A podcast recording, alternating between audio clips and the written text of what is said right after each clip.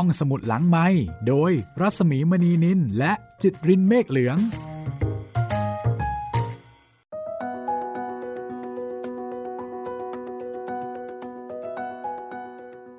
ยินดีต้อนรับทุกท่านเข้าสู่ห้องสมุดหลังใหม่นะคะ ไทย PBS Podcast พบกับเราสองคนเช่นเคย สวัสดีคุณจิตริน สวัสดีครับพี่หมี ค่ะ วันนี้มาถึงตอนที่ 21 แล้วนะคะ ของหนังสือสตรีในพุทธการต้นทานแห่งความสุข โดยอาทิตย์ยามเช้าค่ะ กับเรื่องราวของพระนางพิมพา ซึ่งเป็นสตรีท่านที่ 11 นะคะ จากจำนวน 14 ท่านที่หนังสือเล่มนี้ได้รวบรวมและก็เรียบเรียงเอาไว้ ก็แต่ตอนนี้เรายังเรายังไม่ได้เข้ามาสู่ภพชาติที่นางพิมพาได้เป็น ได้เป็นนางพิมพาครับ ตอนนี้ย้อนอดีตไปอยู่ อืม ใช่เอ่อฟังเรื่องราวมาถึงนี้แล้วนี่ คุณจิตรินมองเห็นประเด็นสำคัญอะไรบ้างไหมคะ ถ้านอกจากเรื่องเออความปรารถนาที่จะเป็นคู่บุญของพระนางพิมพาแล้วก็คิดว่าพระ นางพิมพานี่ในชาติในชาติภพนั้นจะต้องเป็นคนที่มั่นใจในตัวเองพอสมควรนะครับพี่ถึงขั้นแบบว่าเราเลือกคนคนนี้แล้วเราก็จะอยู่กับคนคนนี้ไปตลอดชั่วชั่วกาลนาน จะต้องมีความมั่นใจในสายตาและการตัดสินใจของตัวเองมาก เพราะนี่เป็นการ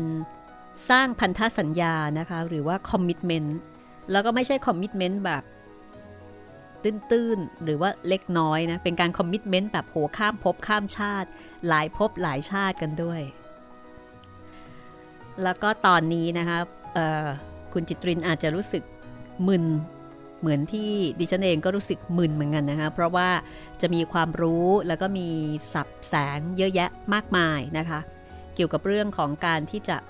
เป็นพระพุทธเจ้า หรือที่เรียกกันว่าปรารถนาพุทธภูมินะคะ ก็จะอยู่ในตอนนี้ค่อนข้างเยอะ มีศัพท์เฉพาะเยอะมาก เยอะมากค่ะเอ่อมีเทคนิคเทอมนะคะในการที่จะเป็นพระพุทธเจ้า ซึ่งใครที่ปรารถนาพุทธภูมิก็จะต้องเรียนรู้แล้วก็ตัดสินใจนะคะว่า ไหวไหม ใจสู้หรือเปล่า ไหวไหมบอกมานะคะ คือไม่ใช่เรื่องเล่น ๆ เลยทีเดียวเชียว ก็เดี๋ยววันนี้นะคะเราเหลือ 6 ถึง 10 เกี่ยวกับทศบารมี ทศบารมีหรือว่าพุทธการกธรรมนะคะธรรมที่ทำให้เป็นพระพุทธเจ้าค่ะ เดี๋ยวมาต่อกันที่ 6 ถึง 10 นะคะ 5 ข้อหลัง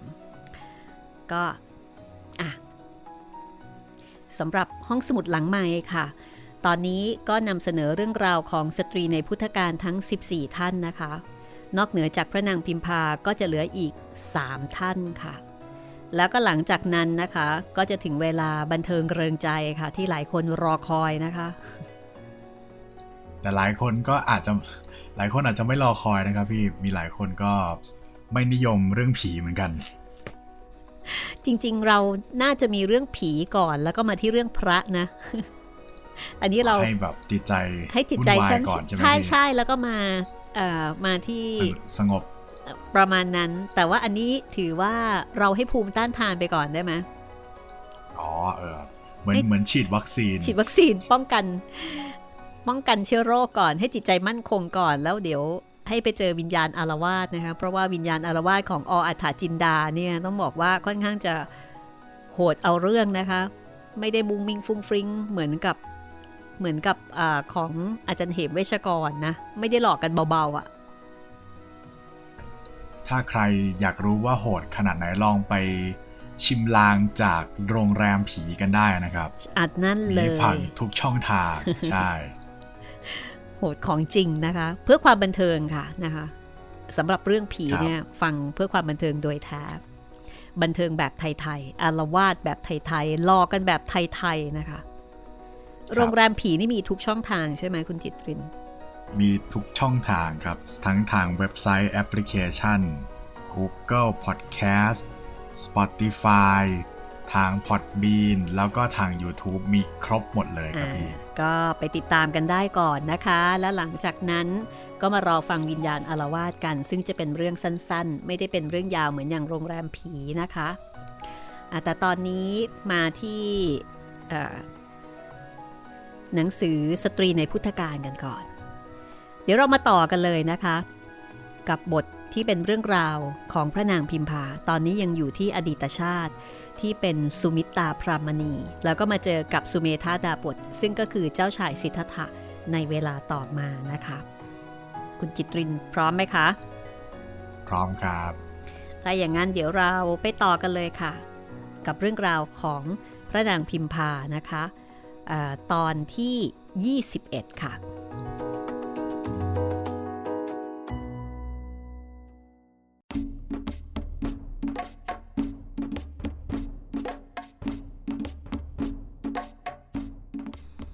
หลังจากที่สุเมธาดาบทได้พิจารณาบารมีธรรมอย่างหนักหน่วงอยู่นั้น พื้นแผ่นดิน ได้เกิดสะเทือนเลือดลั่นสนั่นวันไหวอย่างรุนแรงที่สุด ฝูงชนพากันล้มระเนระนาดหวาดผวาสะดุ้งกลัว ผู้คนแห่กันไปเข้าเฝ้าพระทีปังกรพุทธเจ้า ข้าแต่พระพุทธองค์ เหตุการณ์ที่เกิดขึ้นนี้ จะเป็นลางร้ายดีประการใดพระพุทธเจ้าค่ะ พระพุทธองค์จึงทรงพระกรุณาปลอบ ผู้ที่มาถามนั้นว่า อย่าได้หวาดกลัวไปเลย เหตุมาจากในวันนี้ ที่เราได้พยากรณ์สุเมธดาบทว่า จะสำเร็จเป็นพระพุทธเจ้าอย่างแน่นอน ในอีกสี่อสงไขยแสนกับข้างหน้า และเป็นธรรมดาว่า พระโพธิสัตว์ทุกองค์นั้น เมื่อได้รับการพยากรณ์แล้ว จะต้องพิจารณาบารมีสิบ ด้วยเดชแห่งธรรมอันอุกฤษของพระบารมีที่พิจารณานี้เอง โลกกธาตุตลอดทั้งหมื่น จึงไหวขึ้นพร้อมกัน สิ้นคำตรัสอธิบาย คนทั้งหลายได้กราบทูล ลาละจากพระองค์ แล้วก็แห่กันมากราบไหว้ และบูชาพระโพธิสัตว์ แม้เทวดาในหมื่นจักรวาล ก็พากันโปรยดอกไม้และของหอมจากฟากฟ้า ร่วงหล่นลงมามากมาย ราวกับเม็ดฝน เพื่อบูชาพระโพธิสัตว์เช่นกัน ทั้งเป่าประกาศคำพรว่า ขอความปรารถนาอย่างยิ่งใหญ่ของท่านนี้จงสำเร็จ ขอความหวาดกลัว จะได้มีแก่ท่าน ขอโรคแม้แต่น้อยดึง อย่าได้เกิดในร่างกาย ขอท่านจงบำเพ็ญบารมีให้เต็ม เพื่อการบรรลุถึงสัมมาสัมโพธิญาณเทิน สุเมธาดาบทลุกขึ้นจากอาสนะน้อมรับคำพร กระทำจิตให้มั่น ลอยขึ้นยังฟากฟ้า แล้วเหาะกลับสู่ป่าหิมพานในทันที จากนั้น เขาก็มุ่งบำเพ็ญเพียรอยู่ในป่าหิมพาน ตระหนัก ถึงภารกิจยิ่งใหญ่ที่ต้องกระทำเพื่อบรรลุถึงสัมมาสัมโพธิญาณในอนาคตอันยาวไกล สุดที่จะประมาณได้ ทางด้านของสุมิตา สาวน้อยที่อธิษฐานด้วยหัวใจรักและพักดี รักโดยไม่ปรารถนาสิ่งใดตอบแทน รักโดยไม่มีเงื่อนไข ไม่ว่าจะต้องพบพานกับความทุกข์หรือสุขประการใดในการละข้างหน้า ใจของนาง ก็ได้ปักลงไป อย่างแน่วแน่มุ่งมั่นเด็ดเดี่ยว ทั้งหนักแน่นไม่มีวันคลอนคลานและไม่มีวันหวนคืนกลับ ทั้งสองคน ต่างคนต่างอยู่ ต่างใช้ชีวิต ต่างตั้งจิต แล้วดำรงชีวิตพุ่งไปข้างหน้าในสิ่งที่ปรารถนา เสมือนเส้นที่พุ่งขนานไปด้วยกัน คู่กัน แต่มิได้บรรจบพบพานกันอีกเลย ในชาตินั้น แต่ทว่านี่มิใช่บทสรุป ด้วยแรงอธิษฐาน แม้ว่าในชาตินั้นทั้งคู่จะไม่ได้พบกันอีกเลย นับแต่วันที่ได้พบกันครั้งแรกและครั้งสุดท้าย แต่ด้วยแรงอธิษฐาน เป็นผลให้ต่อมาทั้งสุเมธาดาบทและสุมิตา ต้องเกิดมาเป็นคู่รักของกันและกันในทุกภพทุกชาติ ท่องเที่ยวเวียนว่าย อยู่ในสังสารวัตรเพื่อร่วมทุกข์ ร่วมสุข ร่วมสร้างสมบารมี ด้วยเวลาที่ยาวนานถึงสี่อสงไขยแสนกับ หากทั้งคู่เกิดเป็นมนุษย์ก็จะเป็นสามีภรรยากัน และแม้ต้องเกิดเป็นสัตว์เดรัจฉาน ก็จะเป็นคู่สู่สมที่ไม่เคยพรากจากกันเลยหนทางที่มุ่งตรงสู่การเสด็จอุบัติเป็นพระพุทธเจ้า พื่อช่วยสรรพสัตว์ให้พ้นจากห่วงทุกนั้น พระโพธิสัตว์จะต้องผ่านการให้ทานอย่างอุกฤษหรืออย่างเข้มข้น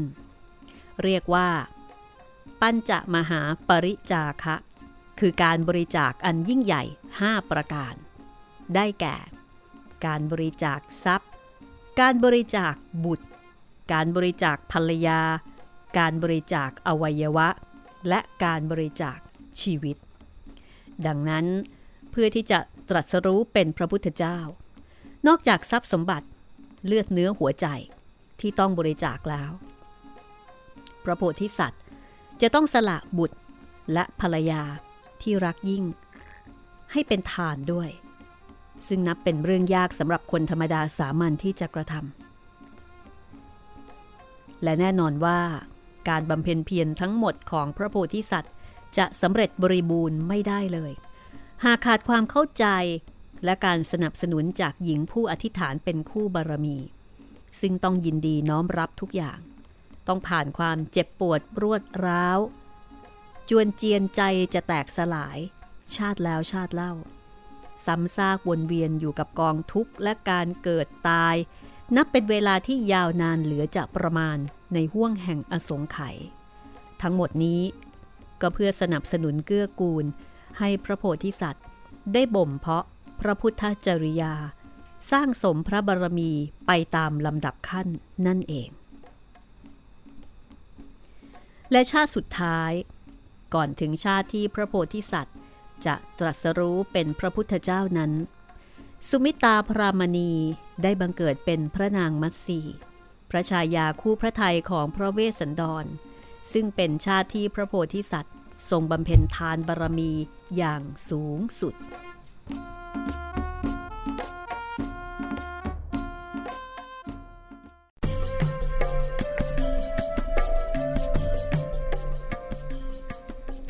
เรื่องราวของพระนางมัตสีเริ่มต้นขึ้น เมื่อพระนางผุดสดี พระมเหสีในพระเจ้าสัญชัย แห่งแคว้นศรีวิรัตนคร ทรงมีพระประสูติการโดยกระทันหันที่ตรอกพ่อค้า ในเวลาที่กระทำประทักษิณพระนคร พระราชกุมารที่บังเกิดทรงได้รับการถวายพระนามว่า พระเวสสันดร ในวันที่ประสูติทรงแบพระหัตถ์ขอพระราชทรัพย์จากพระมารดาเพื่อให้ทาน และวันเดียวกันนั่นเอง นางช้างตระกูลฉัดทัน ได้นำลูกช้างเผือกคู่พระบารมีสีขาวบริสุทธิ์ มาไว้ที่โรงช้างต้น ส่วนตนเองมุ่งกลับสู่ป่าดังเดิม ลูกช้างเผือกนั้น ได้ชื่อว่าปัจจยนาค ถือเป็นช้างที่อุดมด้วยมงคลลักษณะอันเลิศยิ่ง และมีความวิเศษก็คือ ขี่ไปในที่ใดที่นั้นฝนจะตกโปรยปลายลงมาจนผืนดินชุ่มฉ่ำทำให้ข้าวปลาธัญญาหารบริบูรณ์ ประชาชนจึงรักช้างนี้มาก ต่อมาเมื่อพระเวสสันดร ทรงมีพระชนห้าพรรษาทรงเปลื้องเครื่องประดับ ให้แก่พระพี่เลี้ยงถึง 9 ครั้ง พอพระชน8พรรษาทรงตั้งจิตอธิษฐานประสงค์จะให้อวัยวะของพระองค์เป็นทาน พระชน 16พรรษา พระราชบิดาทรงมอบราชสมบัติให้ครอง และทรงจัดให้อภิเษกสมรสกับเจ้าหญิงมัตสีพระราชธิดาของกษัตริย์มัทราช ทั้งสองพระองค์ ทรงมีพระราชโอรสพระนามว่าชาลี และพระราชธิดาพระนามว่ากันหา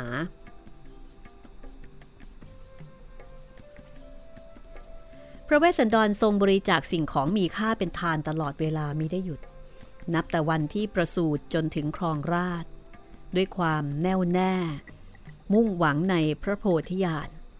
ทรงสร้างศาลาเอาไว้หกแห่งทั่วพระนคร สำหรับบริจาคทานให้แก่ผู้ยากไร้ทรงสละพระราชทรัพย์หกแสนกหาปณะเพื่อการบริจาคทานทุกวัน ในเวลานั้น เมืองกลิงคราชเกิดทุพพิกภัย ประชาชนเดือดร้อนทุกเข็นกันไปทั่ว เพราะฝนไม่ตกตามฤดูกาลผืนดินแห้งแตก ผู้คนอดอยากล้มตายเป็นจำนวนมาก พระราชาของเมืองนั้นทรงแก้ปัญหา ด้วยการรักษาอุโบสถศีลเป็นเวลาเจ็ดวัน แต่ฝนก็ยังไม่ตก จึงมีการแต่งตั้งพราหมณ์ 8 คน ให้มาทูลขอช้างปัจจยนากับพระเวสสันดร ซึ่งแน่นอนว่า พระองค์ได้พระราชทานให้ไปในทันที เหตุนี้จึงทำให้ประชาชนชาวสีพีโกรธแค้นเป็นการใหญ่ ในการที่พระเวสสันดรผู้เป็นพระราชายกพญาช้างคู่บ้านคู่เมืองให้คนอื่น เป็นการผิดต่อประเพณี ต่อไปหากใครมาขอบ้านเมือง ก็เกรงว่าพระองค์อาจจะยกให้ ประชาชนจึงพากันมาชุมนุมที่พระลานหลวง โห่ร้องให้พระเจ้าสัญชัย ขับไล่พระเวสสันดรออกไปจากเมืองเสีย พระเวสสันดรทรงยินยอมตามนั้น แต่ทรงขอเวลาสองวันเพื่อที่จะบำเพ็ญสัตดกมหาทานเสียก่อน แล้วจึงจะเสด็จไป พระองค์ทรงต้องการจะรับโทษนี้เพียงผู้เดียว มิต้องการให้พระชายาและพระโอรสธิดาต้องมาตกระกรรมลำบากไปด้วย แต่ไม่ว่าใครจะพูดเช่นไร พระนางมัตสีพระมเหสีคู่พระไทยก็ไม่ทรงยินยอม เมื่อพระเจ้าสัญชัยและพระนางผุษดีทรงทัดทาน พระนางมัตสีก็กราบทูลว่า ไม่ว่าพระเวสสันดร ผู้เป็นพระสวามีจะเสด็จไปอยู่ที่ใด หม่อมฉันก็จะพาโอรสและธิดาเสด็จตามไปด้วย ไม่เกรงกลัวต่อความยากลำบากใด ๆ เพราะหม่อมฉันไม่ปรารถนาความสุขที่มาจากการพลัดพรากจากพระสวามี นี่คือคำกราบทูลของพระนางมัสี ดังนั้นทั้งสี่พระองค์ คือพระเวสสันดร พระนางมัสี ชาลี และกันหา จึงออกเดินทางจากเมืองสีพี มุ่งสู่เขาวงกฏทรงโปรยแก้วแหวนเงินทองที่มีติดพระองค์เพื่อเป็นทานไปตลอดทาง ในระหว่างทางนั้น มีพรามาทูลขอม้าและรถ ก็ทรงประทานให้ จนกระทั่งในที่สุด ก็ต้องเสด็จพระราชดำเนินด้วยพระบาท โดยพระนางมัสีทรงอุ้มพระกันหา และพระเวสสันดรทรงอุ้มพระชาลี เมื่อเดินทางถึงแคว้นเจตราชส่งแวะพักที่ศาลาหน้าพระนคร เหล่าเชื้อพระวงศ์ของแคว้นเจตราชได้เข้ามาเฝ้า เพื่อกราบทูลถามเรื่องราว พระเวสสันดรก็ทรงเล่าถวายตามความจริง กษัตริย์เจตราชทรงอาสาที่จะเข้าไปเฝ้าพระเจ้าสัญชัย เพื่อทูลขอให้พระราชทานอภัยโทษ แต่พระเวสสันดรตรัสว่า เรื่องนี้พระราชามิได้ทรงเป็นใหญ่ ผู้เป็นใหญ่ คือประชาชนชาวสีพีเหล่ากษัตริย์เมื่อทรงปรึกษากันแล้ว หลังจากที่ได้ทราบเรื่องราว ก็กราบทูลขอให้พระเวสสันดรทรงครองราชสมบัติที่แคว้นนี้แทน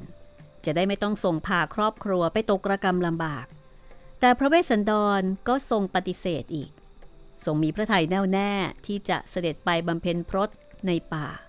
และทรงให้เหตุผลว่า หากกระทำเช่นนั้น อาจจะทำให้เกิดสงครามใหญ่ระหว่างสองเมือง โดยมีเรา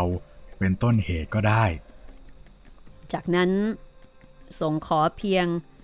ให้กษัตริย์จากแคว้นเจตราช ชี้ทางไปเขาวงกฏให้กับพระองค์ และขอประทับแรมที่ศาลาหน้าพระนคร อีกเพียงคืนเดียวเท่านั้น ขอรับการช่วยเหลือแต่เพียงเท่านี้ ดังนั้น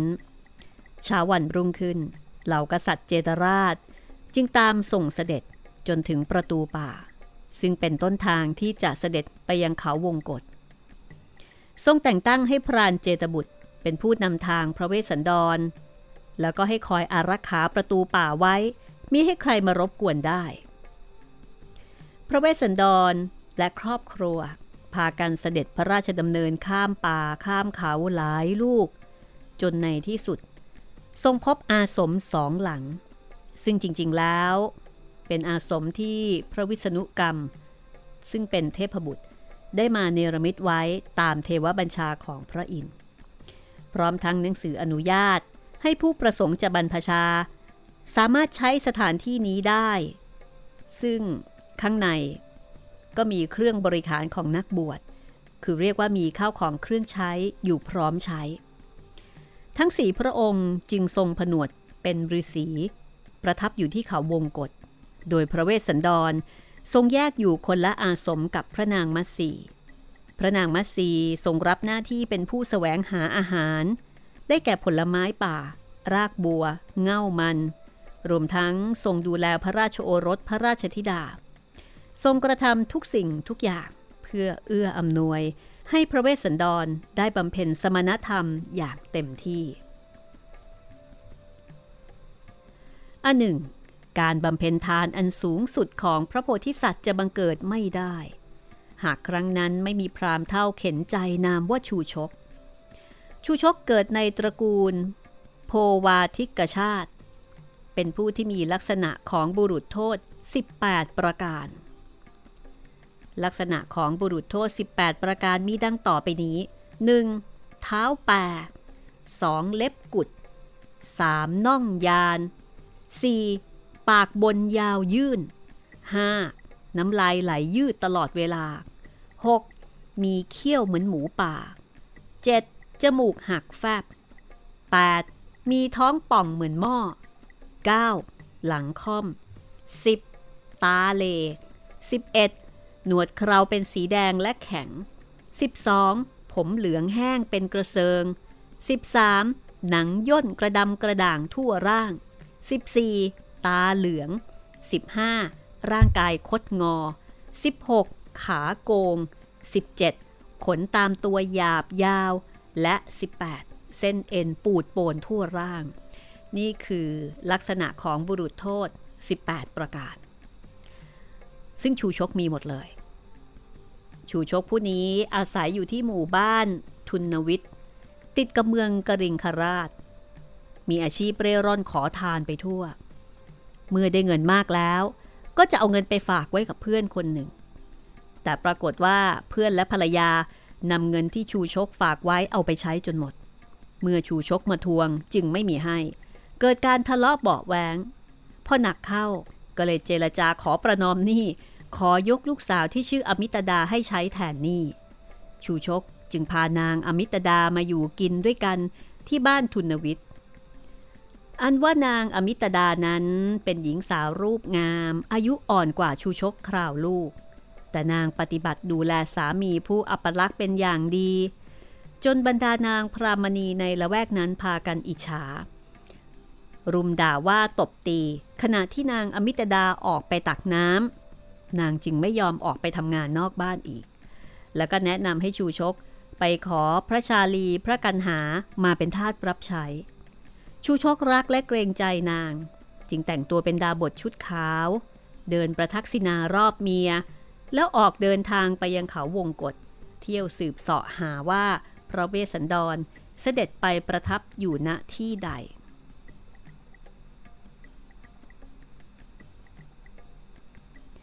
ในขณะที่เดินดุ่มเข้าไปในป่า ชูชกถูกสุนัขของพรานเจตบุตรไล่กัด จนต้องปีนหนีขึ้นไปบนต้นไม้ พรานเจตบุตรนั้นเป็นผู้ที่มีร่างกายกำยำไว้หนวดเคราหน้าตาทะมึงถึง ตั้งใจจะยิงชูชกให้ตายด้วยลูกดอกอาบยาพิษ แต่ชูชกเป็นคนเจ้าเล่ห์ก็หลอกพรานเจตบุตรว่า เดี๋ยวก่อนอย่ายิงข้า ข้าเป็นราชทูตจากกรุงศรีพี อันเชิญพระราชสารมา เพื่อทูลกล้าวขอให้พระเวสสันดรเสด็จกลับวัง ปรากฏว่าพรานเจตบุตรหลงเชื่อจัดอาหารมาเลี้ยงดูชูชกอย่างดี แถมพาไปส่งยังต้นทางที่จะไปเขาวงกฏอธิบายแผนที่ให้ฟังอย่างละเอียดว่าจะต้องผ่านป่าไม้นานาพันธุ์ ทั้งป่าทึบป่าโปรง่งป่าไม้ดอกป่าไม้ผล และจุดที่จะพบอาสม ของอจุตะฤาษีซึ่งจะเป็นผู้ชี้บอกทางที่ประทับของพระเวสสันดรให้ ชูชกได้ฟังเช่นนั้น ก็จดจำเส้นทางที่พรานเจตบุตรบอกอย่างแม่นยำแล้วก็ออกเดินทางไปจนกระทั่งพบอาสมของอจุตะฤาษีและเขาก็ได้กล่าวมุสากับท่านฤาษีอีกครั้งหนึ่งว่า ข้าไม่ได้มาขออะไรจากพระเวสสันดร ต้องการเพียงจะมาเยี่ยม เพราะว่าไม่ได้พบกันนานแล้ว และการได้พบเห็นพระอริยะนั้น เป็นบุญเป็นความสุขสบายใจ นี่คือการกล่าวคำมุสาอันแนบเนียนของชูชก ปรากฏว่าอจุตะฤาษีก็ลงเชื่ออีก จึงบอกทางให้ จนกระทั่งในที่สุด ชูชก ก็ได้เดินทางไปพบกับพระเวสสันดรข้าแต่พระเวสสันดรห่วงน้ำเต็มเปี่ยมอยู่ตลอดเวลาไม่เหือดแห้งชั้นใด พระองค์ก็ฉันนั้น หม่อมฉันมาที่นี่ เพื่อทูลขอพระองค์ ขอทรงพระกรุณา ประทานพระราชโอรส และพระราชธิดาแก่หม่อมฉันเถิด เอาละค่ะ เราจะหยุดเอาไว้ที่จุดสำคัญตรงนี้นะคะ แม้ว่าหลายท่านอาจจะพอทราบเรื่องราวมาบ้าง พักกันสักครู่ค่ะ เดี๋ยวกลับมาต่อกันในช่วงหน้านะคะ กับเรื่องราวของสตรีนางที่ 11 พระนางพิมพา ซึ่งนี่เป็นเรื่องราวในอดีตชาติเมื่อครั้งที่พระนางเกิดเป็นพระนางมัตสีพระชายาคู่บารมีของพระเวสสันดรค่ะ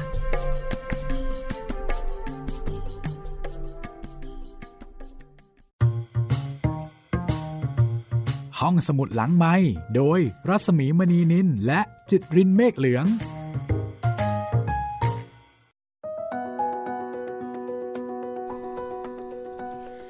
เข้าสู่ช่วงที่2นะคะ ของห้องสมุดหลังใหม่ค่ะ กับตอนที่ 21 ของหนังสือสตรีในพุทธการต้นทานแห่งความสุข โดยอาทิตย์ยามเช้านะคะ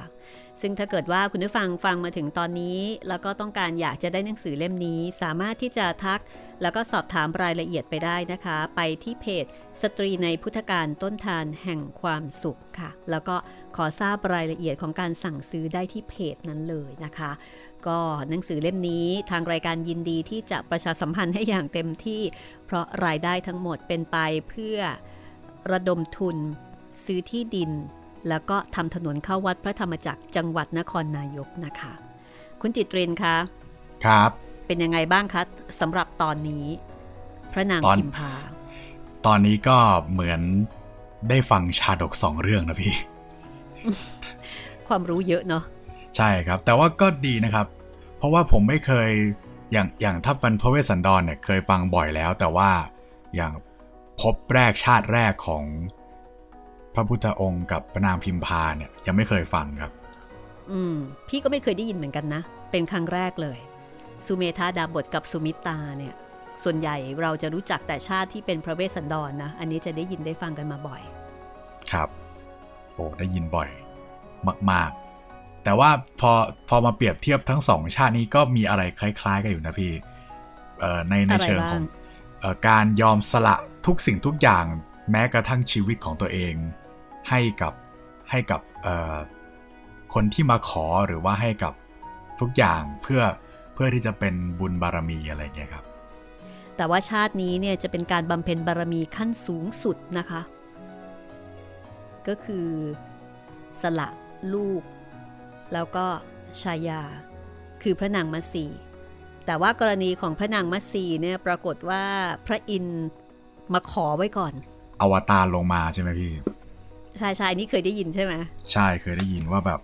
เอ่อพระอินทร์นี่กลัวว่าจะให้หมดทุกอย่างเลยใช่อวตารลงมา ดักดักไว้ก่อน ดักทางไว้ก่อนขอขอเอาไว้ ขอเอาไว้ชูชกก็ลยแต่ว่าไม่สามารถจะขอได้ ใช่แหมก็หลาย ๆ คนนี่ต้องขอบคุณพระอินทร์เลยนี่ไม่งั้นเสร็จชูชกหมดทุกอย่าง พระอินทร์ก็ทรงเดาทางได้ ก็เรื่องนี้นะคะ มีความรู้หลายเรื่องเลย นอกเหนือไปจากประวัติของออพระนางพิมพาในอดีตชาติ แล้วก็ที่สำคัญนะคะเหมือนกับจะทำให้เราได้ฟังเรื่องราวในเวสสันดรชาดกอีกครั้งหนึ่งนะคะ ซึ่งก็เป็นชาดกที่คนไทยน่าจะรู้จักดีที่สุดนะคะในบรรดาชาดกทั้ง 10 ชาตินะนิยมเอามาทำละครละครนี่บ่อยเหลือเกินเเดี๋ยวเราอัปเดตกันสักนิดหนึ่งก่อนดีไหมคะ ก่อนที่จะไปฟังกันต่อนะคะว่าตอนนี้ในส่วนของ YouTube แล้วก็ในส่วนการรับฟังต่างๆ ของห้องสมุดหลังใหม่ ในช่วงที่มีการเก็บตัวกักตัว เพื่อหลบหนีไปจากโควิดนี่นะคะ ตอนนี้ห้องสมุดหลังใหม่ของเราเป็นยังไงบ้างคะก็สำหรับห้องสมุดหลังใหม่ของเรายังเปิดให้ฟังทุกช่องทางเหมือนเดิมนะครับ ทั้งทางเว็บไซต์ www.thaipbspodcast.com พลิเคชัน Thai PBS Podcast แล้วก็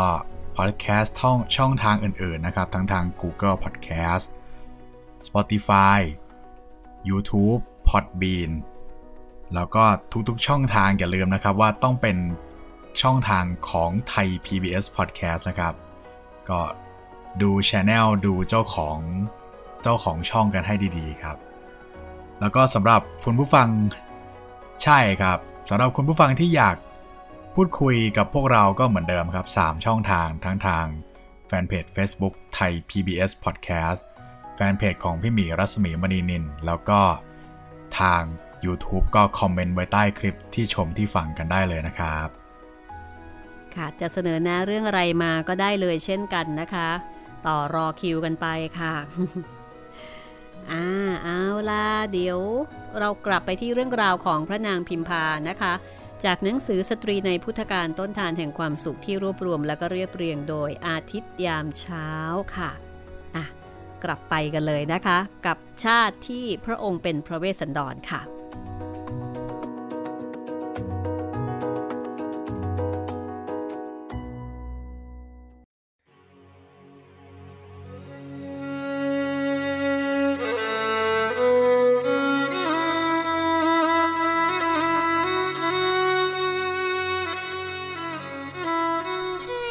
ลังจากที่ชูชกได้เอ่ยปากขอชาลีกับกันหาจากพระเวสสันดร พระเวสสันดรได้เอ่ยพระวาจา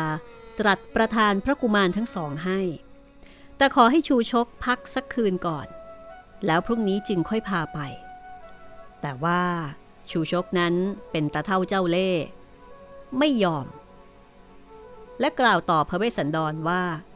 ตนต้องการจะพาพระกุมารทั้งสองไปด้วยกันเดี๋ยวนี้ ด้วยเหตุผลที่ว่า เมื่อพระองค์ทรงบำเพ็ญทานด้วยศรัทธา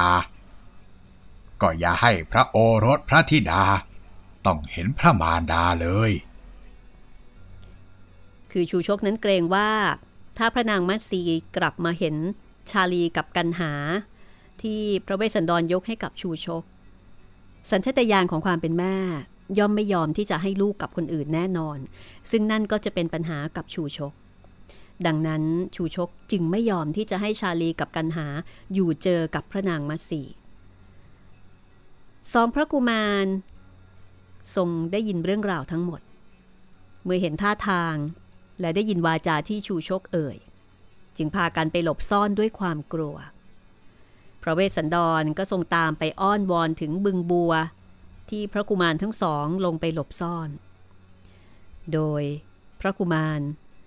ได้ตรัสวิงวอนพระเวสสันดรว่า พระมารดากำลังเสด็จออกป่าเพื่อแสวงหาผลไม้ พระบิดาก็จับพระราชทานหม่อมชั้นทั้งสองเสียแล้ว ข้าแต่พระบิดาขอหม่อมชั้นทั้งสองได้พบพระมารดาเสียก่อน จากนั้นพรามนี้จะขายหรือจะฆ่า ก็จงทำตามความปรารถนาเถิด แต่ชูชกยืนกรานไม่ยินยอม เพราะรู้ดีว่า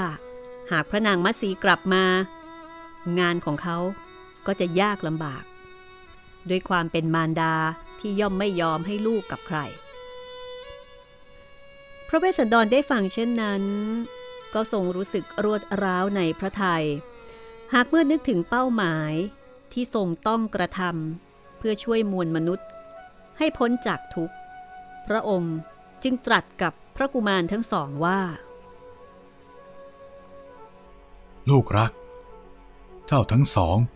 จงช่วยกันบำเพ็ญบารมีของพ่อให้เต็มเถิด ขอลูกทั้งสอง จงเป็นดุจยานนาวาของพ่อ อันไม่โยกโครงในสาครคือพบเถิด พ่อจะข้ามฝั่งคือชาติจักช่วยสัตว์โลก พร้อมด้วยเทวโลกให้ข้ามด้วย ลูกทั้งสอง จงเชื่อฟังพ่อเถิด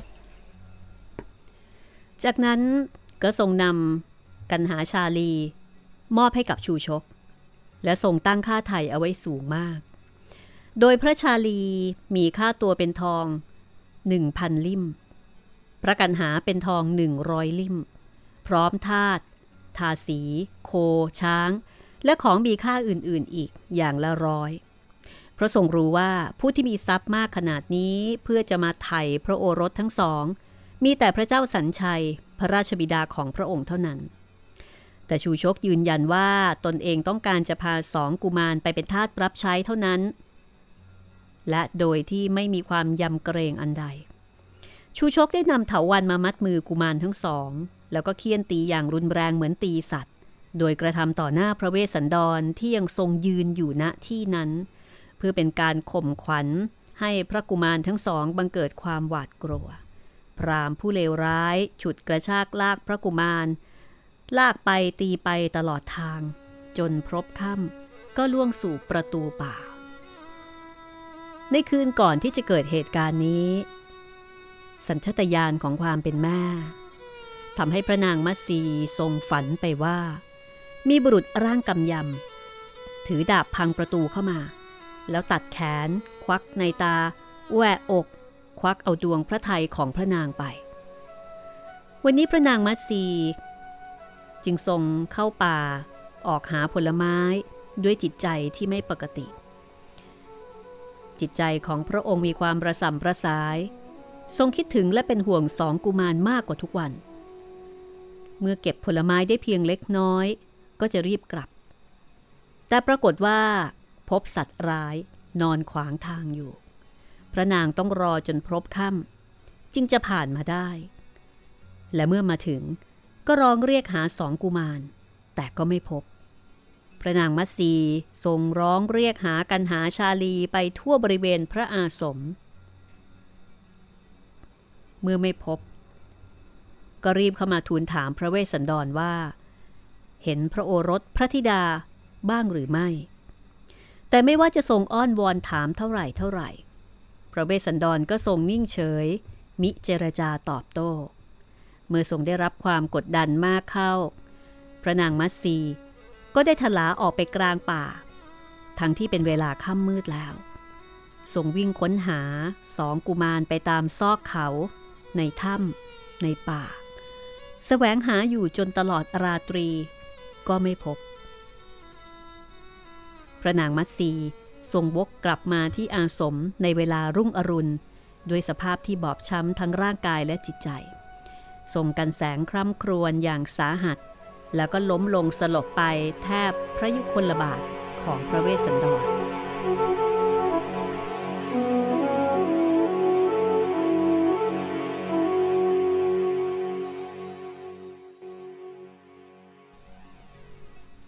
ในวันรุ่งขึ้น เมื่อทรงฟื้นขึ้นมา พระเวสสันดร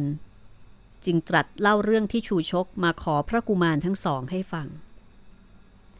ทรงกล่าวว่าการที่ไม่ได้บอกความจริงแต่แรก เพราะเกรงว่าพระนางมัตสีจะทนกับความทุกข์ไม่ไหว ทรงปลอบโยนพระนางมัตสีว่า อย่าได้กลัวไปเลย หากเราทั้งคู่ยังมีชีวิตอยู่จะได้พบกับ ลูกของเราทั้งสองอย่างแน่นอน เพราะว่าชูชกเป็นคนโลภ จะต้องพาลูกของเราทั้งสองคน ไปยังนครสีพี เพื่อรับค่าไถ่อย่างแน่นอน มัตสีขอเธอจงอนุโมทนาบุตรทานอันสูงสุดของเราด้วยเถิดมิใช่เธอ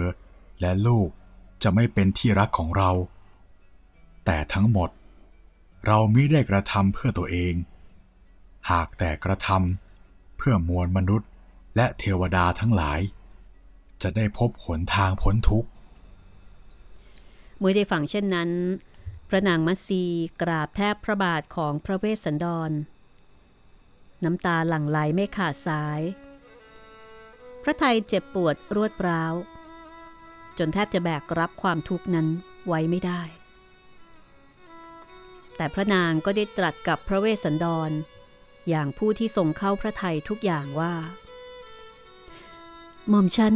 ขออนุโมทนาต่อปุตตทานอันสูงส่งของพระองค์ ขอทรงทำพระทัยให้ผ่องแผ้วเถิด ขอพระองค์ทรงบำเพ็ญทานให้ยิ่งยิ่งขึ้นไปเถิด หม่อมฉันขอถวายสาธุการอย่างสูงสุด สิ้นคำกล่าวของพระนางมัสี เกิดแผ่นดินไหวขึ้นอย่างรุนแรง ฟ้าแลบแปรปราบ สถานสะเทือนโดยรอบ เหตุเพราะกิติศัพท์ของพระเวสสันดรและพระนางมัตสีได้ลือเรื่องไปในหมู่เทวดาทั้งสวรรค์เท้าสักกะเทวราชจึงทรงดำริว่า ต่อไปหากจะมีใครมาทูลขอพระนางมัตสีพระเวสสันดรก็คงพระราชทานให้อีก ถ้าเป็นเช่นนี้ จะมีความยากลำบากเป็นแน่แท้ เมื่อดำริเช่นนั้น พอได้เวลารุ่งอรุณ พระอินทร์ก็ทรงแปลงเป็นพรามชรา มาปรากฏต่อหน้าพระเวสสันดรและพระนางมัตสีพร้อมกล่าวว่าห่วงน้ำยังเต็มเปี่ยมตลอดเวลาไม่เหือดแห้งชั้นใด พระองค์ ทรงมีพระไทยเต็มเปี่ยมด้วยศรัทธาฉันนั้น ข้าพระองค์ทูลขอแล้ว ขอพระองค์ ทรงพระกรุณา พระราชทานพระชายาให้แก่ข้าพระองค์เถิด ท่านพราหมณ์ ท่านขอสิ่งใด เราจะให้สิ่งนั้น เรามิได้หวั่นไหวเลย ใจของเรายินดีในทาน ตรัสแล้วทรงกลุ่มพระหัตถ์พระนางมัตสียกน้ำเต้าแห้งบรรจุน้ำขึ้น แล้วหลั่งน้ำลงบนพระธรณี พระราชทานพระนางมัตสีเป็นทานแก่พรามนั้น แผ่นดินได้ไหวอย่างรุนแรงขึ้นอีกครั้ง ในขณะนั้น พระนางมัตสีอยู่ในอาการสงบ ทรงเพ่งมองพระสวามีโดยดุษณีภาพ เป็นความรักที่ปราศจากเงื่อนไข เต็มไปด้วยความไว้วางพระราชหฤทัยว่า พระสวามีทรงกระทำสิ่งใด สิ่งนั้นย่อมเป็นไปเพื่อความประเสริฐ หม่อมฉันเป็นชายาของพระองค์ ตั้งแต่ยังเป็นสาวรุ่น พระองค์ทรงเป็นพระสวามีผู้เป็นใหญ่ของหม่อมฉัน พระองค์ทรงปรารถนาจะพระราชทานหม่อมฉันแก่ผู้ใด ก็ทรงพระราชทานแก่ผู้นั้นเถิด หากทรงปรารถนาจะขายหรือจะฆ่า ก็ทรงขายหรือทรงฆ่าเถิด แต่เท้าสักกะหรือพระอินในร่างของพราหมณ์ที่แปลงมาได้กล่าวขึ้นว่าข้าศึกทั้งมวลทั้งที่เป็นของทิพย์และเป็นของมนุษย์ พระองค์ทรงชนะหมดแล้ว หม่อมฉันขอถวายพระนางมัตสีคืนแก่พระองค์ พระองค์เท่านั้นที่ทรงคู่ควร และพระนางมัตสีก็ทรงเป็นผู้คู่ควรแก่พระสวามี หม่อมฉันคือเท้าสักกะจอมเทพ จากนั้นพระอินทร์ก็ได้กราบทูลต่อไปว่า ขอพระองค์ ทรงเลือกรับพรแปดประการเถิด หม่อมฉันจะถวายพรนั้นแก่พระองค์ พระเวสสันดรจึงทรงทูลขอพรจากพระอินทร์แปดข้อตามที่ได้รับดังนี้ หนึ่งขอให้พระบิดามารับหม่อมฉันต้อนรับหม่อมฉันผู้ออกจากป่านี้จนถึงเรือนด้วยราชอาน 2. ขอให้หม่อมฉันไม่พึงพอใจในการฆ่าคน แม้ผู้นั้นจะเป็นนักโทษผู้กระทำผิดอย่างร้ายแรง ขอให้หม่อมฉันพึงได้ปลดปล่อยเขา ให้พ้นจากการประหารชีวิต 3. ขอประชาชนทั้งหลาย ทั้งคนแก่ เด็ก คนปานกลาง พึงเข้ามาอาศัยหม่อมชั้นเลี้ยงชีวิต 4. ขอหม่อมชั้น อย่าพึงล่วงละเมิดภรรยาของผู้อื่น ให้พอใจแต่ภรรยาของตน ไม่ไปสู่อำนาจของหญิงทั้งหลาย 5. ขอให้บุตรผู้พลัดพรากไปของหม่อมชั้นพึงมีอายุยืน และจงครอบครองแผ่นดินโดยธรรมเถิด 6. ต่อจากนี้ เมื่อราตรีสว่างแล้ว ดวงอาทิตย์ขึ้นแล้ว ขออาหารทิพย์พึงปรากฏขึ้น 7. เมื่อหม่อมฉันให้ทานอยู่ ขออย่าให้ทยธรรมหมดสิ้นไป เมื่อกำลังให้ ขอให้หม่อมฉัน พึงทำใจให้ผ่องใส ครั้นให้ไปแล้ว ขอให้หม่อมฉัน อย่าได้เดือดร้อนใจในภายหลัง 8. เมื่อพ้นจากอัตภาพนี้ไป ขอให้หม่อมฉัน ได้ไปสู่สวรรค์ อันเป็นการไปที่พิเศษ ครั้นจุติจากภพแล้ว ไม่ต้องกลับมาเกิดอีก นี่คือพร 8 ประการนะคะ ที่พระเวสสันดรทูลขอจากพระอินทร์ตามที่พระอินทร์เอ่อได้ทรงกล่าวว่าจะถวายพรแด่พระองค์ จากนั้นพระอินทร์หรือเท้าสักกะก็ได้ตรัสขึ้นว่า อีกไม่นาน พระราชบิดาของพระองค์ จะเสด็จมาทรงรับพระองค์ เมื่อเท้าสักกะประทานพรแก่พระเวสสันดรแล้ว ก็ได้เสด็จกลับสวรรค์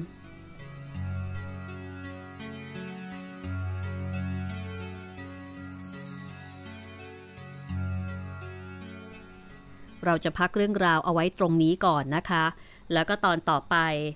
มาติดตามเรื่องราวของชูชกที่ได้พาชาลีกับกันหาไปอย่าง เรียกว่าระหกระเหิน แล้วก็มีการทรมานมีการทุบตีไปตลอดทาง เรื่องราวหลังจากนี้จะเป็นอย่างไรต่อไปนะคะ ติดตามได้ในตอนหน้าซึ่งเป็นตอนที่ 22 ค่ะของหนังสือสตรีในพุทธการต้นทานแห่งความสุขที่รวบรวมและก็เรียบเรียงโดยอาทิตย์ยามเช้านะคะ และนี่เป็นเรื่องราวของสตรี นางที่ 11 พระนางพิมพา ซึ่งก็ถือเป็นสตรีคนสำคัญและก็ต้องบอกว่าสำคัญที่สุดคนหนึ่งนะคะในสมัยพุทธกาลเพราะนี่คือพระชายาของเจ้าชายสิทธัตถะหรือพระพุทธเจ้านั่นเองค่ะ ฟังเรื่องมาถึงตอนนี้แล้วนี่คุณจิตรินสงสัยตรงไหนยังไงบ้างไหมคะ หรือว่าติดใจตรงไหนบ้างไหมคะ คือถ้าเป็นในส่วนของ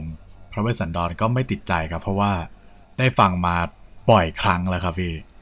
ก็เลยเข้าใจว่าทำไมเหตุการณ์ถึงเป็นเช่นนี้ได้ ก็ไม่ได้ติดใจอะไรเป็นพิเศษครับพี่เรื่องพระเวสสันดรนี่จะเป็นประเด็นที่ถูกโต้แย้งบ่อยมากนะคะ โดยเฉพาะประเด็นที่ทรงให้ลูกคือยกลูกให้เป็นทาน แล้วก็ยกเมียให้เป็นทาน คือ ยกเมียเนี่ยโอเค อาจจะไม่ได้ยกให้จริง ๆ เพราะว่าพระอินทร์เนี่ยแปลงมาขอเอาไว้ก่อน แต่ถ้าเกิดว่าไม่ใช่พระอินทร์มาแปลงขอ ก็คงจะต้องมีคนอื่นมาขอ และพระองค์ก็คงจะพระราชทานให้ อันนี้ก็เป็นประเด็นที่นักสิทธิมนุษยชน หรือว่าเฟมินิสต์ก็จะยกประเด็นนี้เนี่ยมาวิพากษ์วิจารณ์ แล้วก็มาถกเถียงกันค่อนข้างมากทีเดียวนะคะว่า เอ๊ะทำไมถึง ทำเช่นนี้ทำไมถึงเห็นแก่ตัวทำไมถึงเเห็นลูกเมียเป็นสิ่งของ อันนี้คุณจิตรินเคยได้ยินเรื่องราวทำนองนี้มาบ้างไหมคะถูกโจมตีค่อนข้างมากทีเดียว เคยได้ยินครับเคยได้ยิน ก็แล้วแต่วิจารณญาณาณของแต่ละคนแล้วกันนะครับ ก็น่าจะมีเรียกว่ายังไงดีสำหรับสำหรับเรื่องแนวคิดเนี่ยผมคิดว่าไม่มีผิดมีถูกร้อยเปอร์เซ็นต์อยู่แล้ว ก็แล้วแต่ ความเชื่อของแต่ละบุคคลดีกว่าครับพี่ ซึ่งเรื่องนี้นะคะ เดี๋ยวหลังจากที่เราอ่านเรื่องนี้จบแล้วเนี่ยจะเชิญผู้เขียนคือคุณอาทิตย์ยามเช้ามาเล่าให้ฟังนะคะ ว่าเบื้องลึกเบื้องหลังเนี่ยของแต่ละเรื่องเนี่ยเป็นยังไง แล้วก็รวมถึงประเด็นเนี้ยค่ะที่มีการวิพากษ์วิจารณ์กันอย่างค่อนข้างดุเดือดนะคะ กับกรณีพระชาติที่เป็นพระเวสสันดรที่ให้ลูกให้เมียกับคนอื่น ว่าประเด็นนี้ในมุมมองของศาสนาในมุมมองของพุทธศาสนาเนี่ยมีอธิบายเกี่ยวกับเหตุผลตรงนี้เอาไว้ว่าอย่างไรนะคะสำหรับวันนี้ก็หมดเวลาของห้องสมุดหลังใหม่ละค่ะย้ำช่องทางการติดต่อกันอีกสักครั้งดีไหมคะ เผื่อว่ามีคุณผู้ฟังที่ฟังเรื่องนี้แล้ว เผื่อว่าอยากจะพูดคุยแลกเปลี่ยนหรือว่า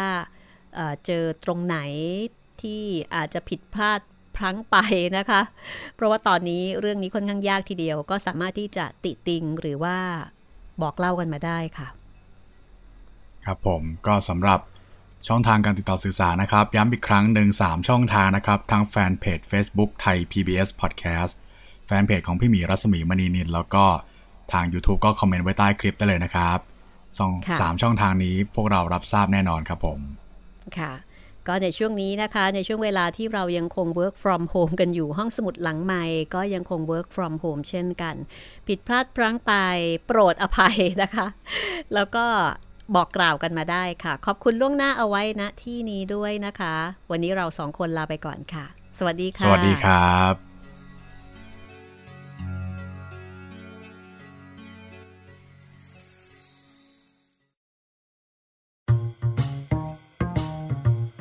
ห้องสมุดหลังไม้โดยรัสมีมณีนินและจิตรินเมฆเหลือง